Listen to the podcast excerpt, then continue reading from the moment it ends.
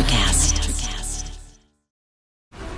This episode is brought to you by FX's The Veil, starring Elisabeth Moss. FX's The Veil is an international spy thriller that follows two women as they play a deadly game of truth and lies on the road from Istanbul to Paris and London. One woman has a secret, and the other has a mission to reveal it before thousands of lives are lost. FX's The Veil, now streaming, only on Hulu. When you need mealtime inspiration, it's worth shopping Kroger, where you'll find over 30,000 mouthwatering choices that excite your inner foodie. And no matter what tasty choice you make, you'll enjoy our everyday low prices, plus extra ways to save, like digital coupons worth over $600 each week. You can also save up to $1 off per gallon at the pump with fuel points. More savings and more inspiring flavors make shopping Kroger worth it every time. Kroger, fresh for everyone. Fuel restrictions apply. I would say it's very cathartic to write down all the nasty thoughts that you're having, you know, and sometimes you're writing with real vigor. it's almost like, you know, expressing it through any way, shape, or form that you can really helps emit and get rid of those those negative and toxic feelings. Welcome to Think Business with Tyler, sharing our methods and strategies for success. Join in on our conversations with business owners as we highlight their triumphs and detail how they overcame the challenges they faced while continuing to grow and scale their business. It's time to think life, think success, and think business with your host, Tyler Martin. Hey guys, are you tired of having to search for top talent in today's uncertain times? Our guest today is an expert on hiring and retaining top talent. Meet Dana Niger, co founder at Hive Talent Acquisition Firm and a champion of diversity and inclusion in the workplace. You can expect to learn something new with Dana's insider tips on recruiting the strongest employees by reading between the lines and giving them a chance to shine. Say goodbye to the outdated carrot and stick approach and learn why treating your employees with respect and giving them what they deserve is the key to keeping them around for a long haul. This is a jam packed show with hiring and employee retention tips. Let's talk with Dana now. Hey, Dana, thanks for being on the Think Business with Tyler podcast show. How are you doing today? Thanks for having me, Tyler. I'm doing really well. How are you doing? I'm doing great too. I'm excited to talk with you. You're uh, recently a published author, which is awesome. But before we get to that, because I have a lot of really cool questions for you, I'd like to talk with you about what do you do? Can you share what you do for a living professionally? Yes, absolutely. I am only a first time author. So, since prior to that, right, I actually co own Hive Talent Acquisition Firm in Sandy Springs, Georgia. We are a human resources and recruiting consulting firm and we specialize in the transportation engineering arena civil engineers environmental engineers et cetera working with different levels of project and program managers all the way from entry level up into c suite both on the public and private side of the sectors. And we also work with individuals as well. So we work with small businesses and come in and act as their hr director if you will or their talent director depending on their needs. And then individual services we offer resume rewrite reformat creation interview preparation and best practices for utilizing free LinkedIn for your job hunt and all the little intricacies of, of LinkedIn in between. That's so cool. Before I get into your book, I do want to ask you a question. How does a company know you mentioned in terms of being part of their HR director, HR system? At what size do you need that type of support? Is there some telltale signs? That's a really good question. Honestly, we work with clients as solopreneurs all the way up into international 24,000, 25,000 plus employee firms, right? So, how will you know? That's a really great question.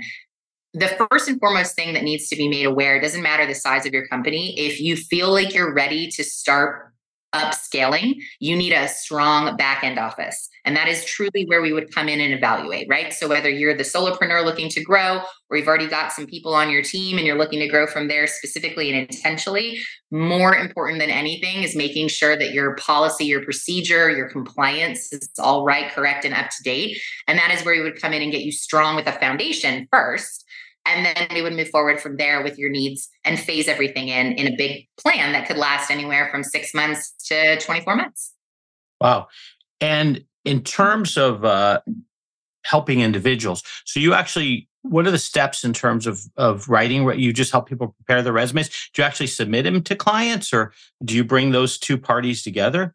That is correct. So we are very specialized here. Although we run the gamut and have clients of all different kinds of industries and arenas, for example, on the board right now, not just transportation engineering stuff, but also several digital marketing firms that we work very closely with, looking for all different kinds of aspects there from paid uh, media specialists and organic media specialists and marketing managers and directors of client and customer success and experience, right? Sales roles of all different kinds, fintech, martech, I mean, you name it, we're all over the board. Wow. And so, what we do with those individuals who are, and there are several kinds of people who tend to come to us recent graduates or grad people who are about to graduate, right? From the perspective of I've got to get ready. People who are transitioning in their careers, perfect example, had a client, individual client of 27 years, people with U, UPS. I was going to say USPS, that's not it. With UPS, 27 years worked this person's way up from working in the warehouse to senior VP in sales. Okay. 27 wow. years, right? and layoffs. It happens. It's happening everywhere all over the world. Very sad, scary, and unfortunate, right? From likely in the tech sector due to overhiring. And, and we can talk about that later if you'd like. Yeah. So that's a, a, different kind of individual we work with. And then we also work with people who are either dipping a toe in the water and considering transitions, but on a very confidential basis behind the scenes because they're still currently working. And then there's the fourth individual, the more more I don't want to say desperate or needy, but the thirstier candidate that needs a job yesterday kind of thing. I am without a job. It's been this long, whatever the case, and I need to find something. And that's a little bit more of a coaching opportunity there. Very cool. So I do definitely have more questions for you just in terms of businesses how they can improve their staffing and and I know you have a ton of knowledge there. I do want to get to your book first though because I'm so excited about that. You were kind enough to share the manuscript with me before it had even gone live. It's now gone live yeah. um, which is awesome on on your favorite bookstore. I'm going to read the title. It's a little bit long, so be patient with me. Before I knew it, they were gone. A Jewish first generation American woman's journey through the darkness is the name of the book wonderful book. I had told you when I read it, I felt like I was kind of looking into your life. It's a very personal, very open, transparent, honest book. I'd love to start out with what was it like writing book? I guess where I would start. Like, what was that? I mean, is that something you always knew you were going to write, or is it something that evolved and you started writing down things that they were happening? Just take me through that a little bit and share, if you can, a little up to what you're comfortable, a summary of what it's about. Absolutely. Well, first of all, thank you for your feedback, for you know, you know, being uh, asking to read the book so that you could be prepared. I just I was so grateful for that and your support. So thank you for that, Tyler. I never fancied myself an author at all. When I was younger, I wrote poetry and I had a little bit of a creative side and did some creative writing, right, just for school and stuff. Never really personally on my own. And it never really went anywhere. I may have won a contest or two here and there, but nothing major, right? And that was really more something that my uh, dad pushed me into. And so it wasn't necessarily a passion or a love. This book was an accident truly an accident. I had journals from all the years of therapy that i had to go through to help heal myself and i'm still working on my healing process. And the culmination of all those journals turning into a manuscript was all very serendipitous. I would say january of 2022 so last year I was, it was probably January or February, doesn't really matter, beginning of the year. I was had invested in interviewing and then became a part of an opportunity that was an all female networking event and it was wonderful. And I met my now good friend, but also my ghostwriter and copy editor, who's also been given credit here on the book, Miss Phyllis Emerell. She's amazing and I love her. Phyllis and I met during that session and took things offline. And like I said, very serendipitous. One thing led to another. And I said, you know, you and I seem to get along really well. I'd love to show you some samples of the journal and see if maybe we could embark on a little journey together. And I told her, I have no interest in making this a real book for purchase, but I would love a manuscript finished. And I felt like it would be a full circle closure that I needed. And she was on board with it. She herself has had different kinds of uh, trauma in her life that she has worked her way through, and we really bonded, right? Six months it took us to write that manuscript, which I have heard is quite quick. I don't know if that's the case. I actually have quite a few friends. Shameless plug for Amber um, Cabral, who has several books in the DEI space. Say more about that as the follow up to her Allies and Advocates, for example. Pretty sure she wrote her first book, Allies and Advocates, in four weeks, if I'm not mistaken. So wow. some wow. people are quick, some people have words they need to get out, right? But I will say that we we finished the manuscript and Phyllis was so proud of our work that she said, I'd really like to just get some professional opinions. May I have your permission to send this to a few colleagues of mine? Turns out she was sending it to publishers, not behind my back or anything, but really truly to get feedback. One sent it to another, who sent it to another. And before I knew it, I had three publishers wanting to talk to me about publishing my book. So I have a question. So when you find out she's sharing this really, it's a very intimate and transparent uh, sharing that you do throughout the story. Did that like stop you in your tracks, or did you kind of in the back of your mind go, "There's a chance this may get into the hands of other people"? Yes. Okay. There was that very first thought. Acts that I mean, you really hit the nail on the head. At that point, I was like, "Oh, a publisher's seen it. Oh, I'm vulnerable now." And then I was like, "Well, that's fine. I'm used to being vulnerable. So whatever happens, happens." Right? I never anticipated that I would actually be taking calls with publishers and then actually making a decision to go with a hybrid publisher. And then since that research started, I was very fortunate, shameless plug again for my friend Kim McNamara's uh, bookstore in Suwanee, Georgia called Read It Again Books. She was amazing. I sat down with her and we had several conversations about the differences between publishing, you know, styles and, and self-publishing and her opinions as a, as a small business and bookstore owner on how that affects the bookstore if you're a self publisher. Very intriguing. And so, based on all of this information and the fact that Kim was like, I would love to host you at some point, which blew my mind. I was like, oh, oh my goodness, you know, that could be a thing in like a year or whatever. It is a thing in a year or never. on February 24th at Read It Again Books in Suwanee, Georgia, I'll be doing an author in residence reading and signing. oh, awesome. One thing that I, as I was reading the book, especially as I got towards the end, it felt like things kind of happen for a reason. And I know that sounds weird. You had a lot of tragedy and you lost three family members in a very short amount of time. But it kind of felt like it, and I don't know, did you intentionally write it this way or is that just your life? It felt like it, it kind of just like things happen for a reason a little bit. There's like that, or it was kind of coming together, if that makes sense.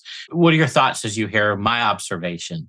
No, your observation is spot on. So the way that I honestly look at it after having read the final manuscript, which you have to read them in case you didn't know millions of times for editing purposes. So you really get to know your book and pages and all that.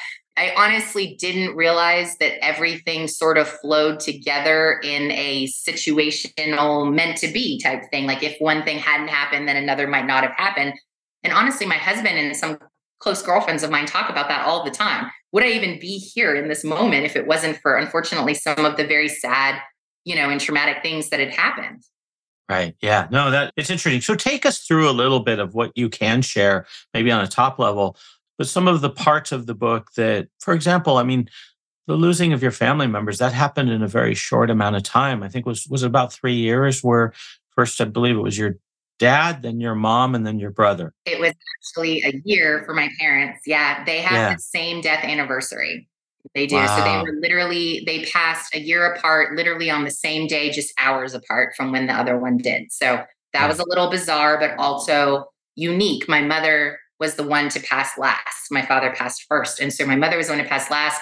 And she actually said, I'm going to join your dad. We're going to be in love again in heaven, you know, that kind of thing. She's like, I can't do this anymore, right? Kind of thing. And, and so that was sort of the way that it was. And then my, my brother was some years later. He was in 2010. Okay. My parents were in 2020 and 2021. Yeah. So there were a little bit of a difference in, in, in years there. But regardless, when you realize you're an orphan and you're yeah. in your 20s, right? It's, yeah.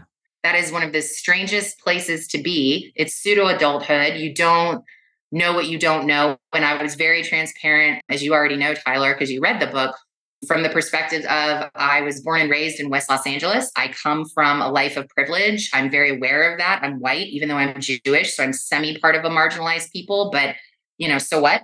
And it was challenging to read those words over and over, to share those words over and over. But at the same time, the whole book came together. And now I realize this is so not about me anymore because I'm on my journey towards healing and breaking through the barriers that I once had. Now this is about getting the book out there because there are plenty of other people in this world.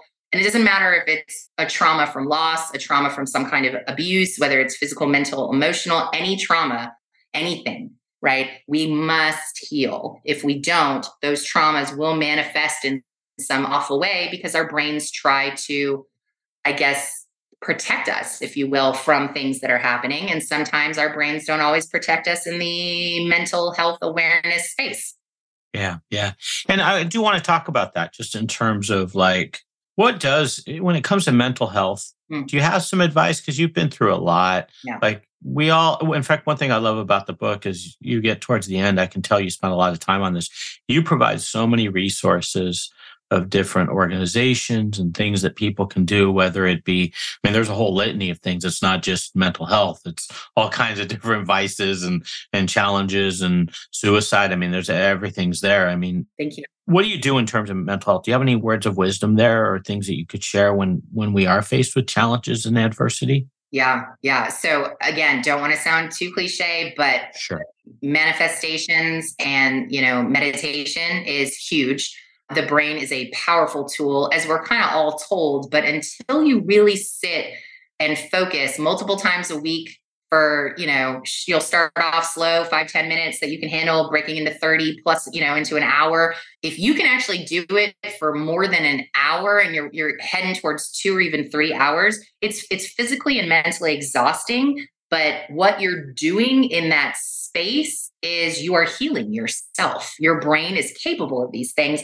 And another shameless plug that I'll go ahead and add in is Dr. Joe Dispenza's book about rewiring your brain. My husband and I embarked on that journey together to help save our marriage, to help save me, to help save our family. And we rewired our brains, and we are quite thrilled with the work that we've done. And, and Dr. Joe Dispenza himself has, you know, communicated with us. He doesn't just leave you hanging. You know, if you decide to to email him, he's a wonderful man. And the support there from the book and from his workshops, et cetera, are a huge helping start in that way. I know I can sit here with you and say, okay, whatever, I'm a white Jewish female, you know, and you two can do this.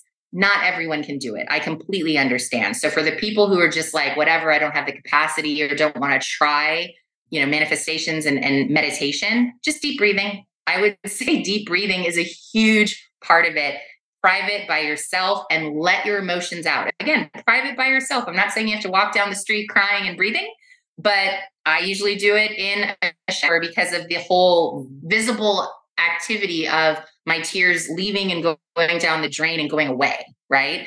And I have learned from these trainings and from this um, meditation and from the love of my husband and support there to be perfectly honest. It is okay to show emotion. It is okay to cry. And if you don't, it comes out in other ways that are not positive. And, and that was part of what was happening in my marriage. Wow. Now, you mentioned journaling. Mm-hmm. Have you always journaled, or did that start when your parent, when you lost your parent, or was that something you always did? I had a diary when I was a kid, if you really wanted the truth, like elementary school, you know, kind of diary. But no, I was not a journaler really, truly, until I lost my first parent uh, the okay. summer between, I guess it was my junior, my sophomore and junior year of college, when my father passed, that was when I got into what you would consider therapy, right? Counseling. Shameless plug for Agnes Scott. They set me up with a counselor, one of the professors at the school. I don't want to embarrass him or say his name, but I will say thank you because he really set me on a path towards healing and then saw him again for another year after, unfortunately, my mother passed a year after that. And then when I graduated, there were many years where I felt I thought I was okay. And so I wasn't seeing anybody. And then the journaling started again when my brother died. So I journaled after my father, journaled after my mother, stopped each time, took almost like a eight or nine year hiatus. When my brother passed, I started again. So did the journaling play a role in your therapy, would you say, in terms of just being able to get it out? I would. I would say it's very cathartic to write down all the nasty thoughts that you're having, you know, and sometimes you're writing with real vigor. it's almost yeah. like, you know, expressing it through any way, shape, or form that you can really helps emit and get rid of those those negative and toxic feelings. Yeah. I love how you said you had gaps because as someone that tries to journal, and I always fall off the wagon or on the wagon, whatever the saying is.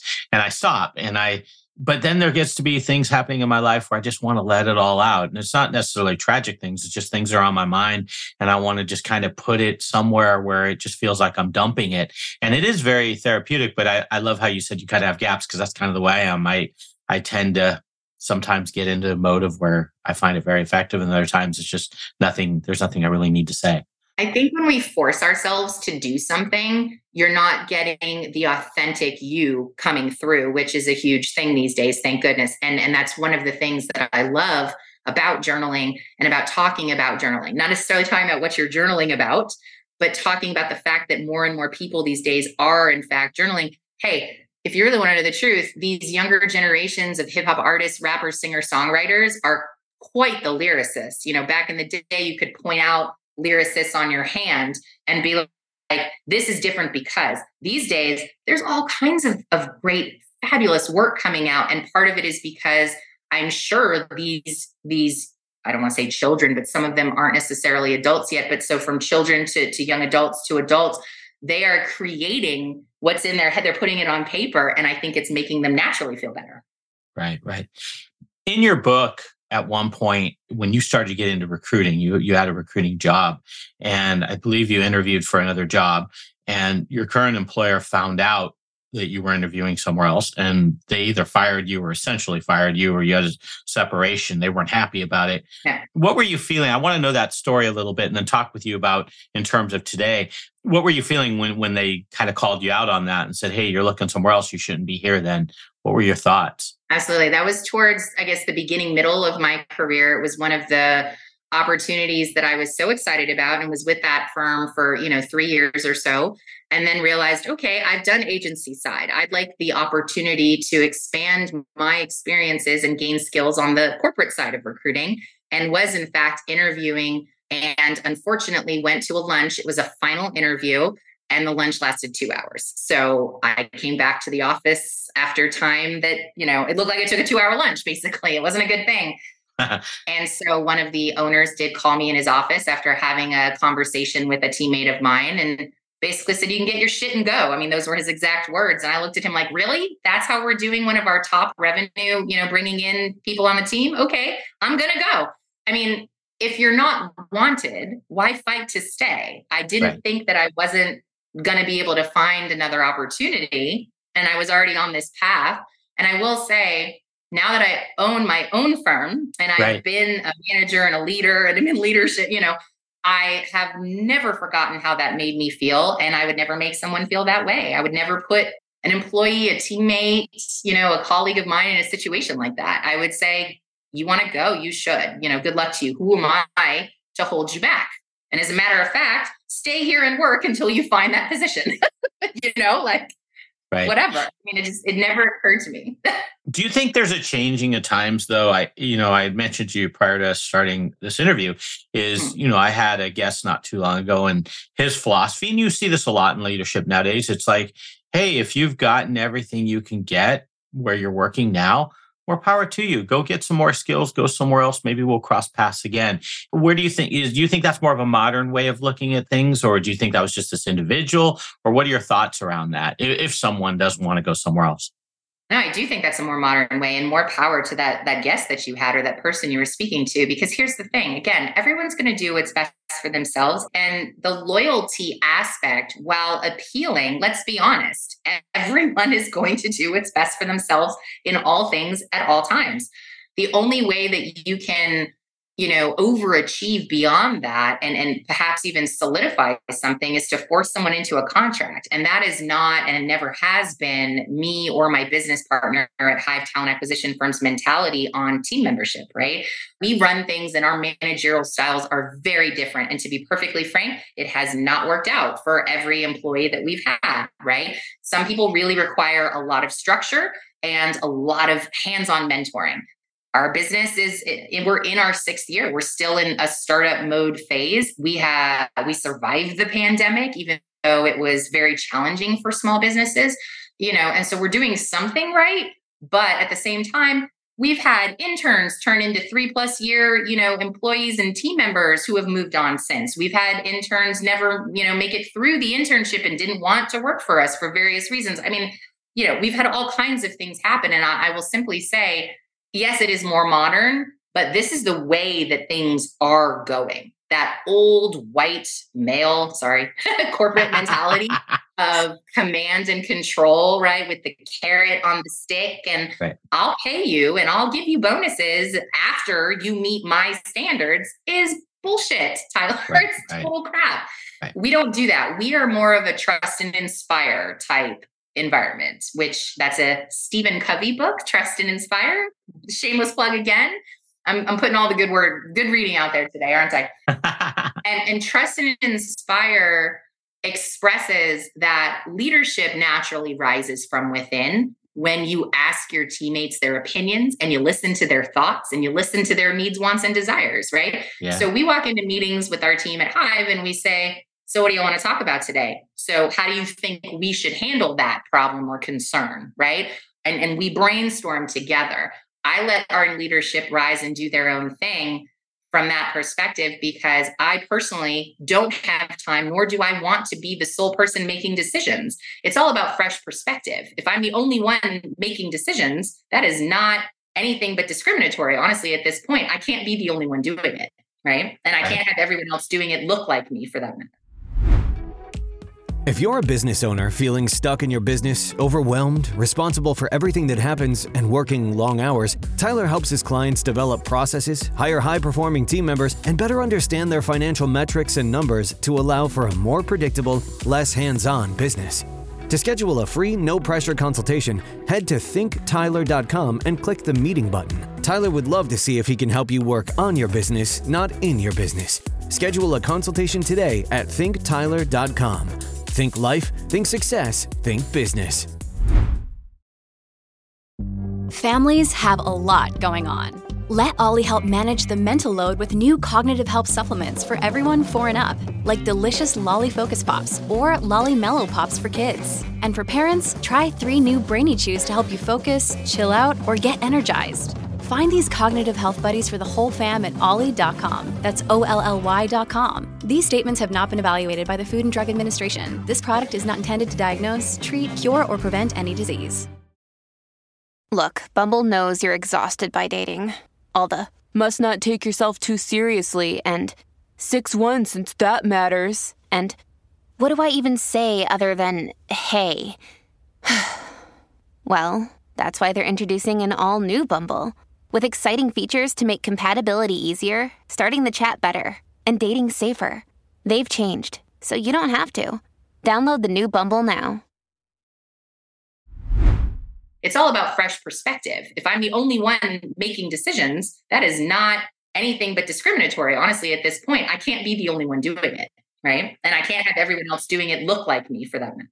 Right. And the way I always looked at it, if you're the only one making the decisions, the organization is only as good as you. And that's not a knock on you, and it's not a knock on me. People bring fresh perspectives or different perspectives or experiences that, and maybe this falls into discrimination, experiences that we've never had.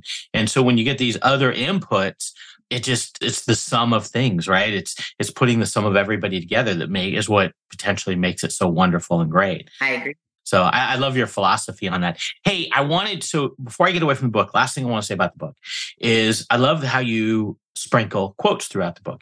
And one in particular spoke to me. I love quotes. I'm a big quote person, but I love the one that you put.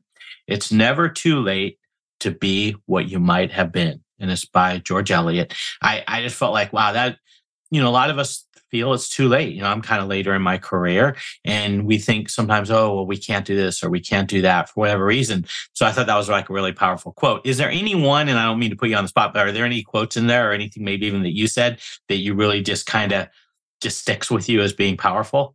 So yes, I yeah, you did put me on the spot, but it's all good. Sorry, I'm sorry. You're fine. I'm an old jock. I played three sports, though Division three, but nevertheless at Agnes Scott College, and I'm still very proud of that and I am very sports and and teamwork and teammate oriented. And so obviously the sports themed quotes are some yeah, of my favorites, yeah. and and those are the ones that I use. Those are great. Huge, yeah, huge Pat Summitt fan, huge Vince Lombardi fans. Those are in there. Yeah, there, there's several. You have several good ones. You know, I always love a lot of books have quotes, and sometimes I'll read them and I just don't identify with them. The sports ones, I agree with you. There are a lot of really cool ones. Okay, so I'm going to switch gears. Let's start with Hive. Hive talent acquisition firm. Where did how did you get the name Hive? Where does that come from? my business partner, Veronica Jenkins, came up with that. She's in the shower and has a, a body wash. I know, I, I would swear this was saying totally PG, totally PG. But she was using this body wash and it was a, a honey scented body wash. And in her life with some of her friends and colleagues, she had always been known as a queen bee. And funny enough, with some of my Parisian cousins, I am known as our queen bee. And we were like, we're the hive. We are a working, living organism that is ever adjusting, right? That's who we are. And she came up with that, and I loved it. I love it. It's got a cool factor. Let's uh, make some business owners and entrepreneurs out there, including myself, better. What can we be doing? You mentioned the word overhiring. I thought that was interesting. We were talking, we just, you know, dabbled into the layoffs and stuff and overhiring. What are your thoughts around overhiring? We're seeing a lot of layoffs right now, a lot of things going on. Share what you're thinking about that.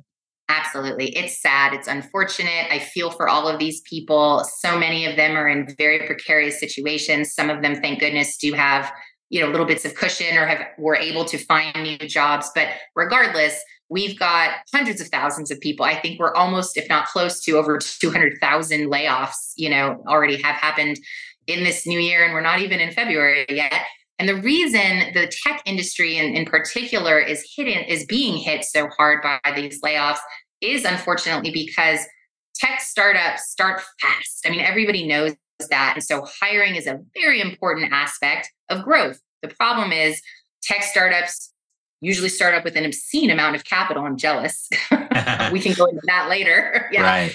Obscene amount of capital. And so they've got, you know, millions of dollars to play with as far as salaries and they overhire, whether it's on purpose or by accident, but it doesn't fit with the revenue schemes and budgets. And so what ends up happening is you become top heavy with your people and your budget and your revenue are, are not valued appropriately and you get to a point where in order to make your company look profitable you got to let thousands of people go and unfortunately that's what's happening right now the way to avoid that is to scale appropriately right not to let all those millions of dollars think that they're going to catch fire if you don't hire somebody right so these are some of the and this is a very general statement so i really don't want any of your listeners to come after either of us with no she's wrong that's not what that means very general statement, of course. Yes. Yeah.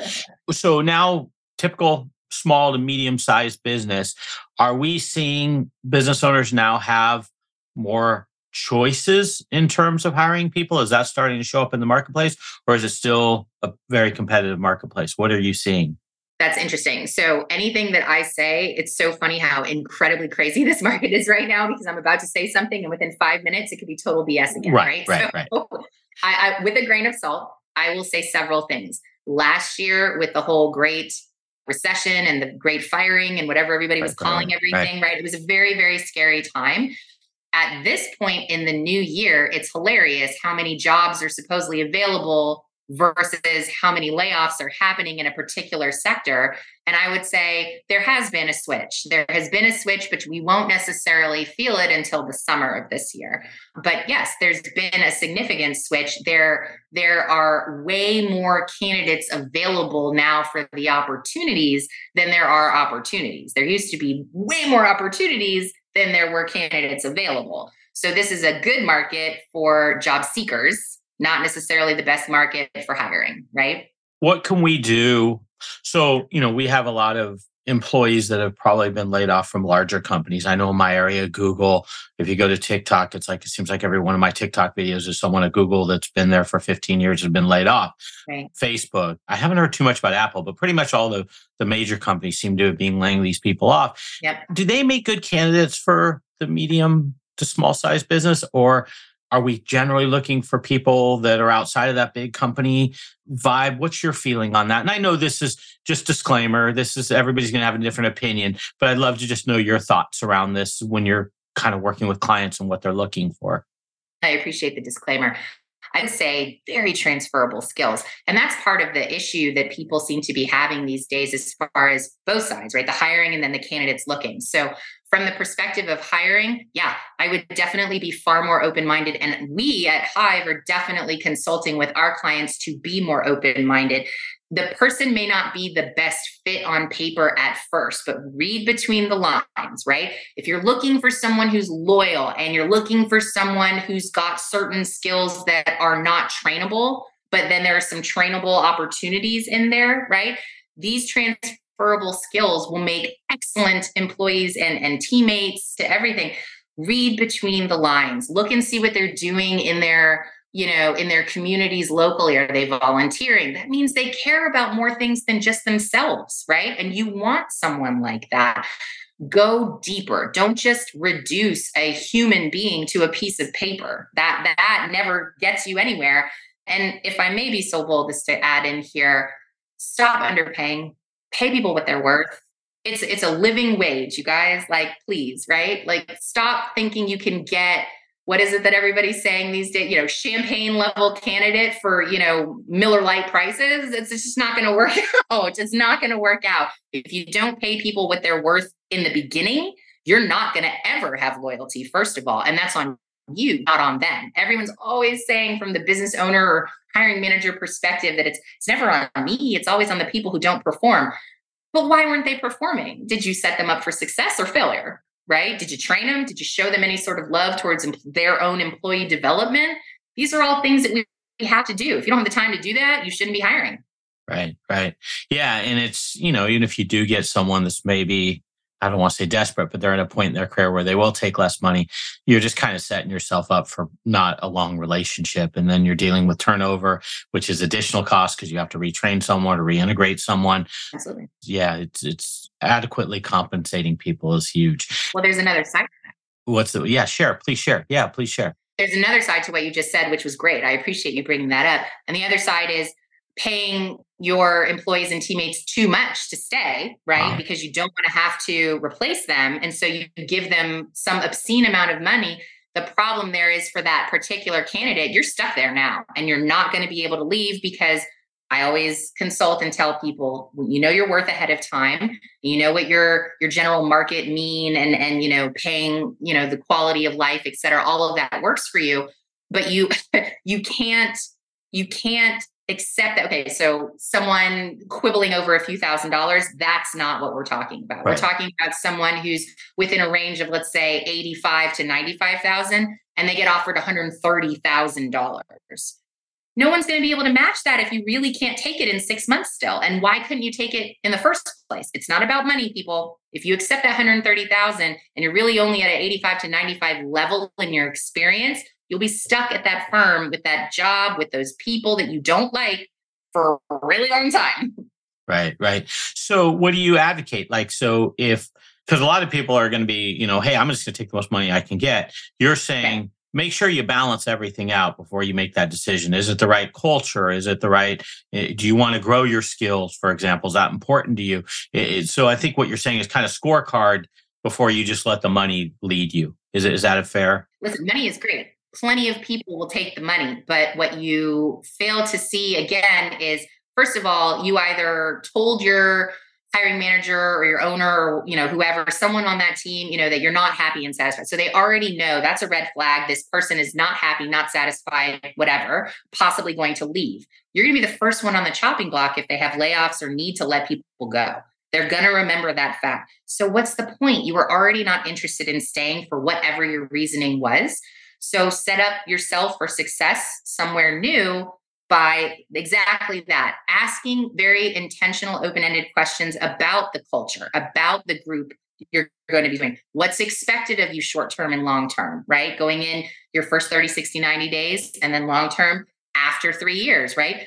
How are you going to help grow me? Does this firm or company offer reimbursement opportunities toward continued education? And that could be licensing, certifications, continued degrees, courses, etc. right? These are the things that actually matter these days to the generations after mine, which is Generation X, right? So millennials, zennials, and alphas, they want to get paid for what they do and what they've accomplished and what they bring to your table. And they'll stay loyal if you pay them what they're worth. When you undercut people these days, they know it. Okay. There are plenty of consultants out there doing what we do, but we specifically like to work with people of color because let's be honest, people of color tend to not necessarily put their self-worth ahead. They have been beaten down their entire life and career for various reasons and various times, unfortunately. And so they're willing to make these concessions to get a foot in the door. So, in those kinds of consulting situations, when we're talking with these people, I do make sure to say, you know, hey, That's great. I appreciate that you're willing to take a bit of a pay cut. My personal professional opinion there is nobody should. Okay. You've earned it this far and you want to keep progressing forward.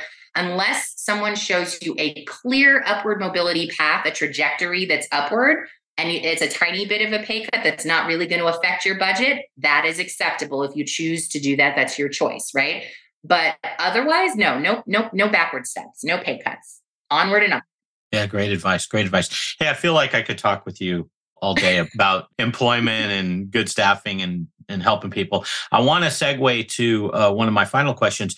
I love to always ask if you have a business or a life tip along your journey that you could share with us that we could apply and might make us better in our day to day lives. Oh, I appreciate that. I would say empathy, kindness, and empathy. We are so lacking in that these days. And um, when I have conversations with all the various kinds of people and clients and this and that, the most important thing is that active listening, right? Be that sounding board, allow someone to really give you their story. So they open up to you, you open up to them. I'm not saying you have to share your story and your personal stuff, but if someone's opening up to you, you need to you need to be appearing like you are listening and you are hearing that person, make space for that person and work together, collaborate, you know, think of that person when things come up where you can work together, right? Network. My goodness, network love it. Good stuff. Empathy, I love. Networking. Everything you've just, this whole show, I think you broke a record for dropping names of resources. It demonstrates your ability to network. So I love it. So, hey, your website, and I'll, I'll put this in the thinktyler.com show notes. Your website, hivetaf.com, that stands for Hive Talent Acquisition Firm uh, in the website hivetaf.com. Your book, it's on whatever uh, major retailers uh, that sell both there's Kindle version and then there's a paperback. Before I knew it, they were gone. A Jewish first generation American woman's journey through darkness. Highly recommend it. Great book. Yeah, beautiful. You're showing the cover right now. Very cool cover. Thank you. If people wanted to reach out to you, other than what I just went over, is there anywhere else you'd like them to go?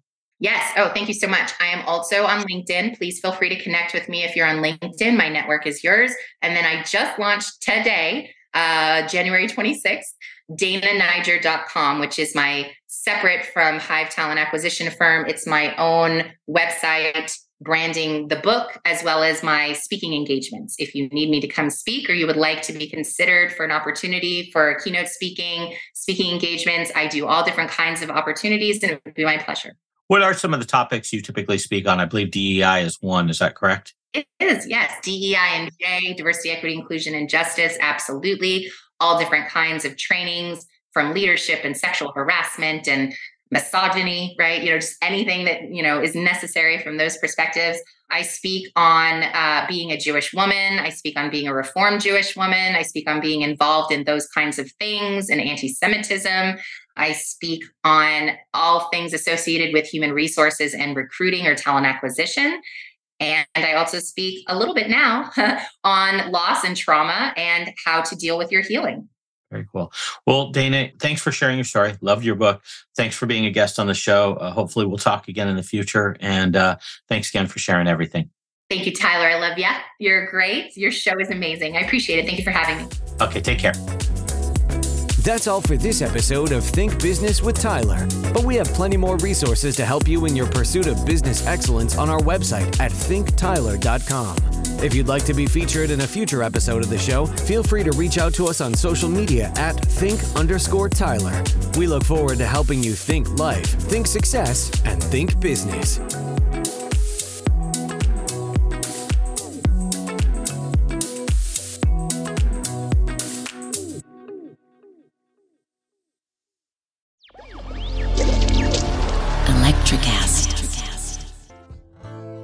Welcome to Tuning Into Sound Wellbeing, where we harmonise your mind, body, and soul. I'm Amanda, your sound therapy expert. And I'm Stephen, the curious explorer uncovering the mysteries of sound. Together, we explore vibrations, frequencies, and the power of sound therapy and tuning forks. Discover ancient wisdom, reduce stress, and tune into a healthier life. Subscribe to Tuning Into Sound Wellbeing today. Welcome to Sarah Talk Solutions. Ladies and gentlemen, you've tuned into a bit of a different type of show. I'm Sarah B and I'm your host. You can find me on my IG, which is Aussie underscore Sarah underscore LA.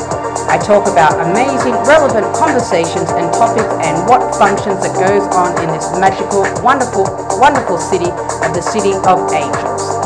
My IG, which is Aussie underscore Sarah underscore LA. Electric.